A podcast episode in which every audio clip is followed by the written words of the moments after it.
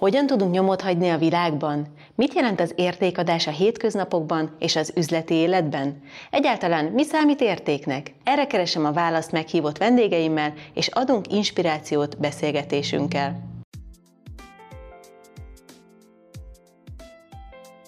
A személyes márkának ereje van, de hogyan lehet ezt felépíteni? Mi az, ami működik egy kisebb, illetve egy nagyobb cégnél? László Móni, én márka tanácsadóval beszélgetek arról, hogy miért is fontos a személyes márka, és hogyan lehet ezt jól kialakítani. Szia Móni, üdvözöllek a műsorban. Szia Anita, és köszöntöm a hallgatókat is. Hogyan lesz valaki személyes márka tanácsadó?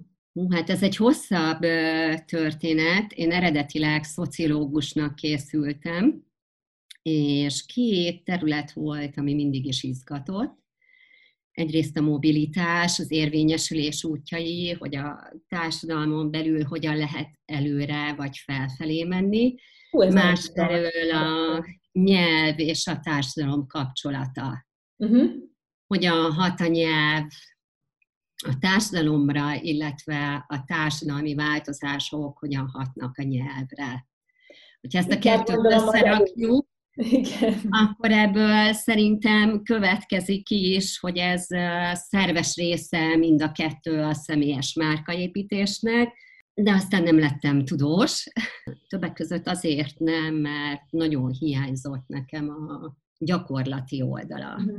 És aztán mindenféle karcskaringókkal ö, egyszer csak összeállt a kép, hogyha nem tudomány, akkor a, ennek a kommunikációs vetületei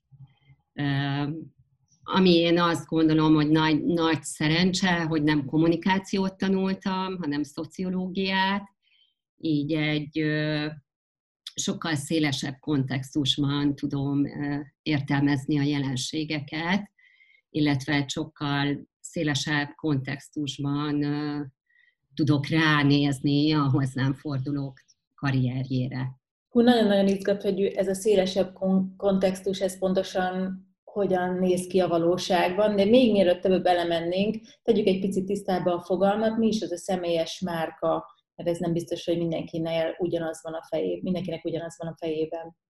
Hát a tudományos hátterem ellenére most egy kicsit a definíciók ellen leszek, mert a személyes márka, ugye mindenki, hogyha egy erős személyes márkát lát, akkor azonnal fel, felismeri. Ugyanakkor meg a szakemberek között nincs egy egységes definíció. Mm. Amikor legutoljára uh, saját magam számára is tisztázni akartam, hogy mi is ez a személyes márka, akkor 56 darab definíciót találtam Aztán. erről. Uh, talán egyszerűbb a folyamat felül megfogni, és azt mondani, mm. hogy az a folyamat, aminek a révén azokat a tulajdonságaidat, értékeidet, jellemzőidet mutatod meg, amik lényegesek a szakmai érvényesülésed szempontjából, Aha. és azoknak az embereknek, akik fontosak a uh-huh. boldogulásod szempontjából. Amit itt kiemelnék, az a szakmai. Tehát amikor én személyes márkáról beszélek, én mindenképpen egy szakmai közegre uh-huh. gondolok, mindenképpen egy szakmai érvényesülésre, és nem egy önmagáért való láthatóság megteremtésére. Ez azt jelenti, hogy mondjuk akik az Instán telepkednek, azoknak valójában nincs is igazi személyes márkájuk, vagy ez önnáluk hogyan működik ez a, ez a meghatározás? Én azt gondolom, hogy ez egy más típusú ö, dolog. Én azt nem mondanám, hogy nekik nincsen márkájuk, mert sokszor ö, nagyon erőteljes, nagyon karakteres az a világ, amit képviselnek. Ugyanakkor nem feltétlenül üzleti célokat uh-huh. szolgál, és azt is gondolom, hogy annak a közegnek a szabályai kicsit mások, mint egy uh-huh. szakmai közeg szabályai. Tehát sokkal közelebb áll a show business világához. Uh-huh. És azt pedig nem nehéz belátni, hogy mondjuk a, a zeneipar, a színház, jelentősen különbözik az üzleti világtól. Uh-huh, uh-huh, uh-huh. Amikor hat évvel ezelőtt elkezdtem csapatot építeni, akkor ugye mi is dolgoztunk együtt, hogy segítettél nekem helyre rakni pontosan ezeket a fogalmakat is, és hogy hogyan tudom az üzleti életnek megmutatni azokat a tulajdonságokat, most már akkor én is jól tudom megfogalmazni ezt, amik számomra, illetve számukra fontosak. És hogy ugye az előbb arról is beszéltél, hogy ezek, ezek milyen szerencsé, hogy szociológusként végeztél, mert hogy ezzel foglalkoztál, mert hogy sokkal szélesebb kontextusban rád látsz hogyha akár az én példámon keresztül, akár általánosságban egy picit megnézzük, hogy hogyan kezdődik egy ilyen tanácsadás, esetleg még olyan kiegészítésekkel, hogyha valaki szeretne egy kicsit megvizsgálni a saját személyes márkáját, amit, amit most esetleg nem is tudatosan épít, akkor ezt hogyan érdemes az első lépésekben megvizsgálni? Hát a legelső az a sokat emlegetett önismeret, hiszen tisztába kell lennünk a saját tulajdonságainkkal, a saját értékeinkkel, a saját jellemzőinkkel. A következő lépés, hogy lássuk, hogy mi az a, a terület, mi az az iparág, amiben mozgunk, azon iparágnak mik a szabályai. Nem feltétlenül azért, hogy ezeknek a szabályszerűségeknek megfeleljünk, hanem lehet, hogy pont azért, hogy ezektől eltérjünk. Ugye ez személyiség kérdése, hogy mennyire Igen. akar valaki megfelelni, és mennyire eltérni. Én nagyon fontosnak tartom a hitelességet, tehát ha valaki egy lázadó típus, nehezen tűri a kívülről alkotott szabályokat, akkor semmiképp sem javasolnám neki, hogy erőteljesen kövessen mondjuk egy adott terület szabályszerűségeit. Ugye érdemes megnézni azt is, hogy kikkel versenyzünk, kik a versenytársaink, az szerintem a leg, talán az egyik legnagyobb hiba, vagy a legnagyobb tévedés, amikor valaki azt mondja, hogy neki nincsenek versenytársai, mert hogy ő annyira speciálisat csinál, szerintem mindig vannak versenytársak. Uh-huh. Illetve a másik nagy hiba, amikor valaki azt mondja, hogy a versenytársakkal nem kell foglalkozni. Uh-huh. Én azt szoktam mondani, hogy az időzítés nem mindegy. De érdemes időről időre körülnézni a, a piacon, és akkor ebből a, a háromból, illetve bocsánat, egyet kifelejtettem, hogy tulajdonképpen kihez is szeretnénk szólni. Uh-huh. Ja, ha valaki egy vállalati karriert képez, képzel el magának, az egy teljesen más stratégia, egy másfajta közönség, mint hogyha valaki mondjuk vállalkozóként indul neki. Ugye más szabályok is vannak. A vállalati karrier annyival nehezebb, hogy nem csak, nem csak az iparági szabályszerűségeket érdemes figyelembe venni, hanem azt is, hogy a vállalati kultúra milyen. Egy vállalkozónak ennyiben könnyebb dolga van, hogy megalkothatja a saját szabályait, amire én mindenkit nagyon biztatni szoktam. Amikor együtt dolgoztunk, akkor téged is erre biztattalak, hogy jó, hogy megnéztük, hogy kik a versenytársak, hogy mik a szabályszerűségek a te területeden, de vállalkozóként az egyik legfontosabb dolog, hogy saját szabályaink legyenek.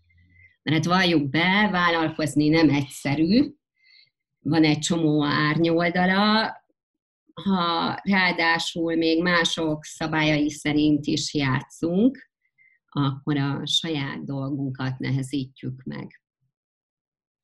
Így van, így van. Írtál is egy könyvet egyébként pont azoknak javasolnám, de te majd még, még jobban el tudod mondani, hogy kinek írtad, akik ugye ezekben az első lépéseket megteszik, lehetsz kivételes címmel. Kinek javaslod egyébként ezt a könyvet? Hát most azt kellene mondanom, hogy mindenkinek. Igazából én, amikor írtam a könyvet, akkor hát az én szám előtt egy 30-35 éves nő lebeget, aki már valamennyire tisztában van magával, valamiféle teljesítmény rendelkezésére áll, és van mire építenie, mm. megvannak az alapok, és, és hát azon gondolkozik, hogy, hogy akkor merre tovább. Vagy azért, mert az addigi karrierje nagyon szépen simán haladt, vagy éppen azért, mert mondjuk pályamódosításon gondolkozik, vagy a forma megváltoztatásán gondolkozik. Mondjuk vállalkozóból szeretne inkább egy, egy alkalmazotti karriert, vagy fordítva. Én akkor, amikor ezt írtad, akkor vásároltam meg, sőt, ajándékba kaptam tőled, hogyha jól emlékszem, igen, igen. És nekem az volt a benyomásom, hogy amellett, hogy ugye tisztába, tehát hogy sokkal tisztában tudunk rátekinteni magunkra, amellett tényleg egy ilyen önismereti utazáson is vezetsz végig a könyvben a tanácsaiddal. Hát én azt gondolom, hogy, hogy valahogy a személyiségünk, nem is tudom, hogy mi lenne a jó metafora, hogy olyan, mint egy, nem tudom, egy margaréta, vagy olyan, mint egy ilyen szövött háló. Talán a háló hasonlat az jobb. És ez nagyon sok szálból áll. Ugye barátok vagyunk, partnerek, adott esetben vállalkozók, anyukák, barátnők, tehát nagyon sokféle szerepből tevődik össze azt, amit mondjuk egy adott embernek tekintünk. Én azt gondolom, hogy bármelyik szállat meghúzza az ember, óhatatlan, hogy a, a többi is rendeződik. Tehát, hogyha az ember mondjuk a, elkezd foglalkozni a szakmai előmenetelével, akkor szerintem óhatatlan, hogy fölmerülnek olyan kérdések, amik az élet más területeit érintik. Tehát mondjuk, hogyha hát nem magamról, akkor most rólad beszélek, Jó, tehát igen. a te esetedben, amikor mi együtt dolgoztunk, akkor az egy lényeges dolog volt, hogy azért neked van két gyereked, van egy családod, hogy hogyan akarod beosztani az idődet, hogy mennyi időd van, mennyi energiád van arra, hogy, hogy a személyes márkáddal foglalkozzál. Nem beszélve arról, és ez bocsánat, kimaradt, mert úgy beleugrottunk a közepébe, hogy a személyes márkaépítés feltételezi azt, hogy valami fajta cél már kitűzött magának uh-huh. valaki. Tehát, hogy nem csak láthatóvá tesszük magunkat, hanem van valami elképzelésünk arról, hogy merre fele szeretnénk haladni. Ebből az is következik, hogy ez egy stratégikus építkezés, de egy rugalmas folyamat, mert hogy, hogy azért a célok változhatnak. Hát mint ahogy az én esetemben is pont még az adásfelvétel előtt beszélgettünk, hogy azért eltelt azóta 6-7 év, amióta együtt dolgoztunk, és hogy jelentősen megváltoztak a célok, és ezzel együtt a személyes márkám is szépen lassan változik, nyilván nem egyik pillanatra a másikra, hanem amit te mondtál, hogy hitelesek, önazonosak maradjunk a külvilág számára, és ez nagyon fontos, és ez mindenképpen változás, tehát hogy ez változik. Egyébként mit látsz, hogy mi a, mi a jó intervallum, milyen időközönként érdemes felülvizsgálni a, a személyes márkánkat, és az, hogy egy, mennyire egyezik a célunkkal. Van itt is ez a hét év, ami alatt az ember kicserélődik és megújul, vagy, vagy ez rövidebb, hosszabb? Hát ilyet nem tudok mondani, mert hogy egyrészt belülről is változhat az ember, másrészt külső tényezők is változásra bírhatják ne is beszéljünk erről a 2020-as évről, azt hiszem mindenki érti, hogy miről van szó. Engem néha hol dicsérőleg, hol a szememre hányják, hogy én már-már mániákusan struktúrált és rendszeres vagyok. Uh-huh. Én azt szoktam javasolni, hogy hát egyrészt az önéletrajzunkat használjuk arra, hogy egész évben jegyzeteljünk bele, hogy mi mhm. minden történt velünk. Erre érdemes úgy évente ránézni, mert az ember sajnos úgy van összedrótozva, hogy rossz dolgokra sokkal inkább emlékszik, mint a saját eredményeire, meg teljesítményeire. Úgyhogy hát ezt a jegyzetelést én azt szoktam javasolni, hogy havonta tegyük meg. Uh-huh. Utána évente nézzünk erre rá. Ez egy nagyon jó kiinduló alap arra, hogy a, hát ezt a, az egyéves kis középtávú célokat kijelöljük, hogy a következő évben mit szeretnénk elérni. Uh-huh. Én azt gondolom, hogy olyan három-négy évente most azt mondanám, aztán lehet, hogy két év múlva azt fogom mondani, hogy két évente meg egy alaposabb vizsgálatot érdemes megtenni. Már csak azért is, mert hogy, hogy közben a világ is változik. Igen, körülményeink, a világ, a céljaink, minden, akkor ez egy, mindenképpen egy szűkebb intervallum, mint a 7 év. Ha már említetted a 2020-at, nagyon kíváncsi lennék, hogy mit láttál, hogy ebben az időszakban mennyire tudtak hitelesek maradni, mennyire bújt ki néha a szög a zsákból, hogy láttál-e olyat, hogy valaki valami jól összerakta egyébként kifelé a személyes márkáját, de itt összedőlt, mint egy papírkártyavár, vagy éppen az ellenkezője, inkább arra volt példa, hogy, hogy amit az emberek felépítettek magukról, nagyjából ugyanazt vár, vagy készít, csinálták ebben az időszakban is. Hát láttam erre is példát, meg arra is példát, ami... Hm. De menjünk sorban, azt gondolom, hogy az a legjobb. Tehát azt én nagyon láttam, hogy aki, aki önazonosan és tudatosan építette a személyes márkáját, a 2020-at megelőző mondjuk két, három, négy vagy több évben, ott én azt láttam, hogy valahogy jobban is veszik ezt a megpróbáltatást. Uh-huh. Sőt, még erősödtek is. Mert válság, krízis helyzetekben mindenki keresi a, a biztos pontokat, és azért egy-egy személyes márka körül, vagy egy-egy ember közül, körül kialakult közösség, az egy ilyen jó biztos pont lehet. Uh-huh. Aztán a másik véglet, amit láttam, hogy, hogy a pánik kívülre került. Azt gondolom, hogy egy teljesen normális emberi tulajdonság, hogy az ember megijed egy ilyen mhm. szituációban, egy ismeretlen helyzetben. Ugyanakkor ez nem, nem, amiről beszélek, az nem csak egy személyes márka probléma, hanem általában a közösségi médián egy probléma. És, és az a helyzet, hogy mondjuk 2020 tavaszán mindenki otthon volt, nagyon sokan home office-ból dolgoztak, és így a szokásosnál jobban összeért a munka és a magánélet. Nagyon sok olyan dolog került ki a közösségi médiára, aminek én azt gondolom, hogy a privát életünkben van a helye.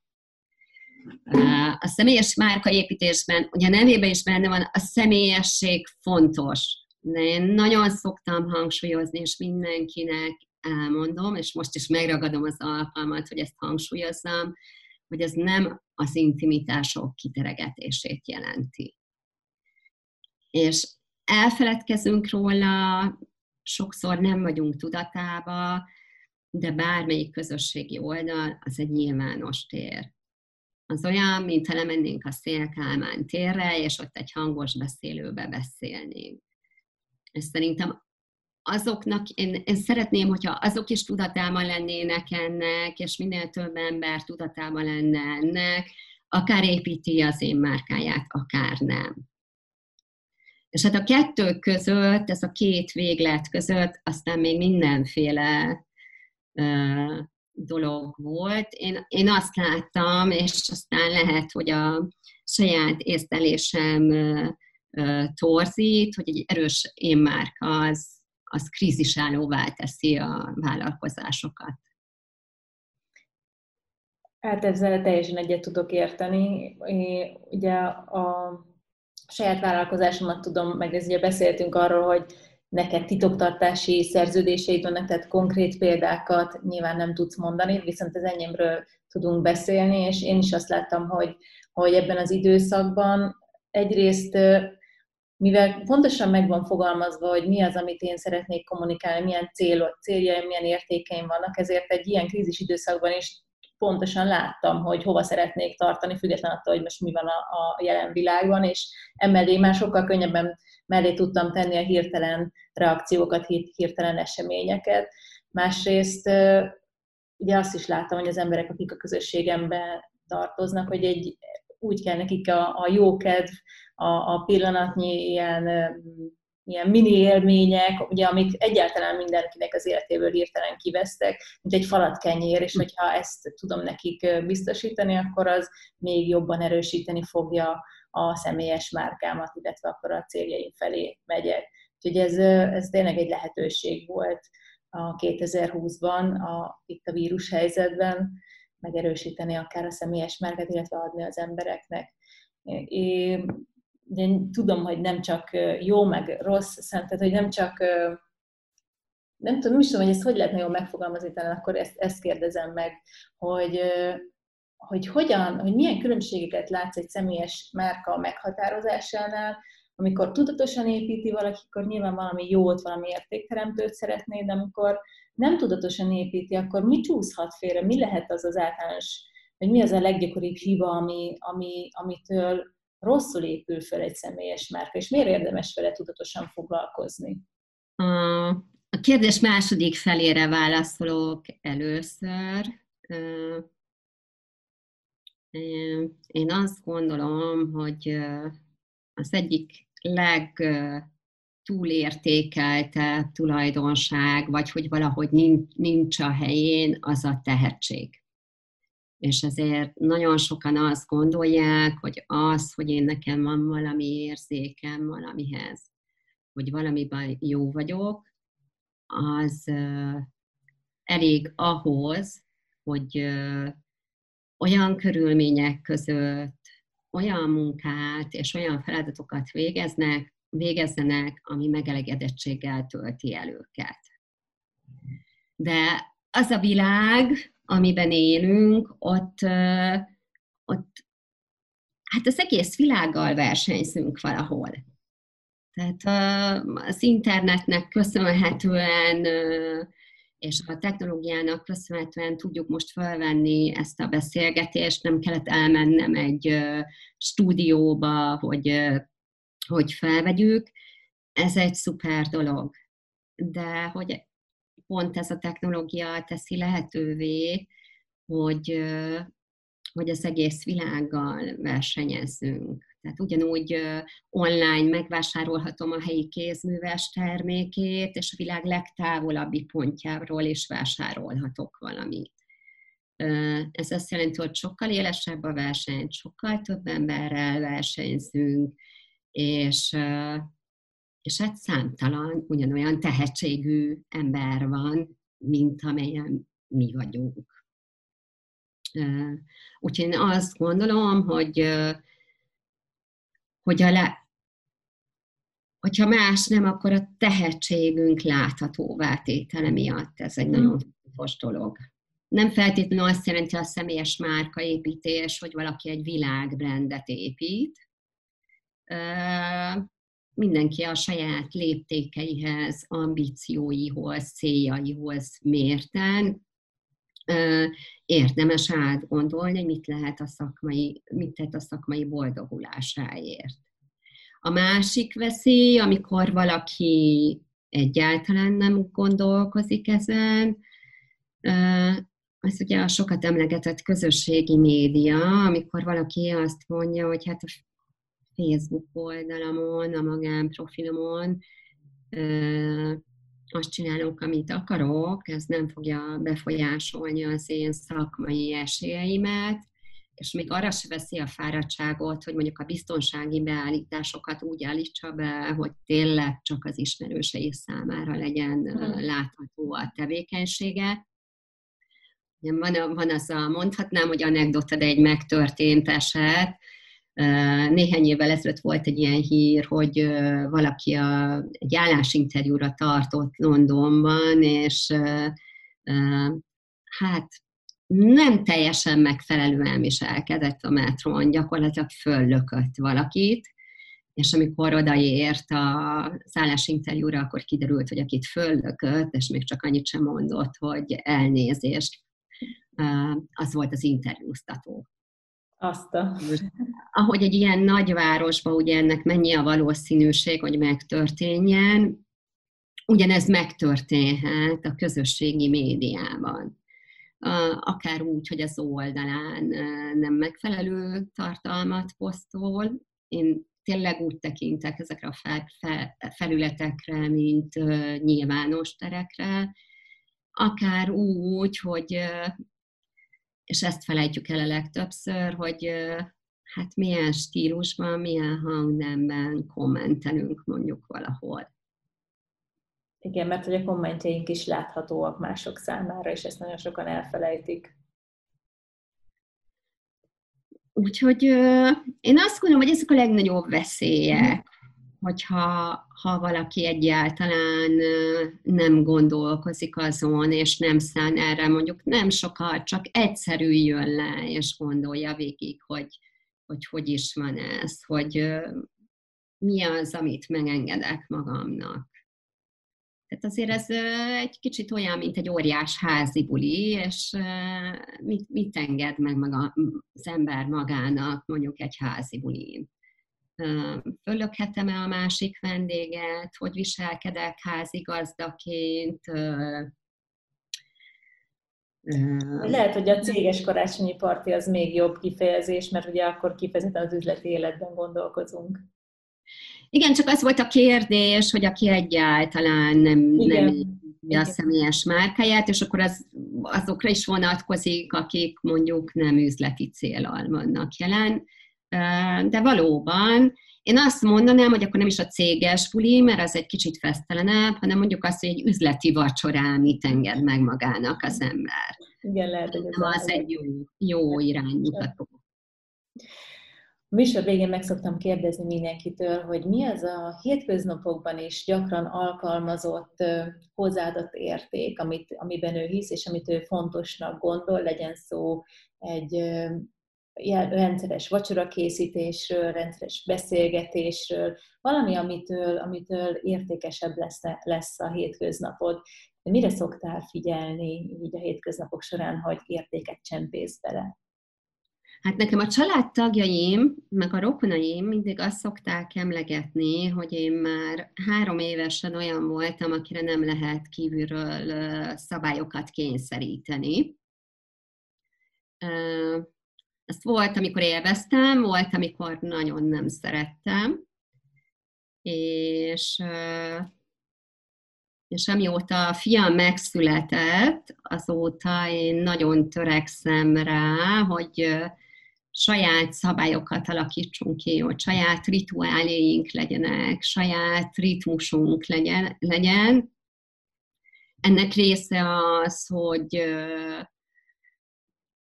hát volt már olyan, hogy nem lehetett, mert egy évig külföldön tanult a fiam, de hogy minden este együtt vacsorázunk, az nagyon fontos. Tehát, hogyha egész nap nem találkozunk, és akár este is mindenkinek más programja van, akkor mi együtt vacsorázunk.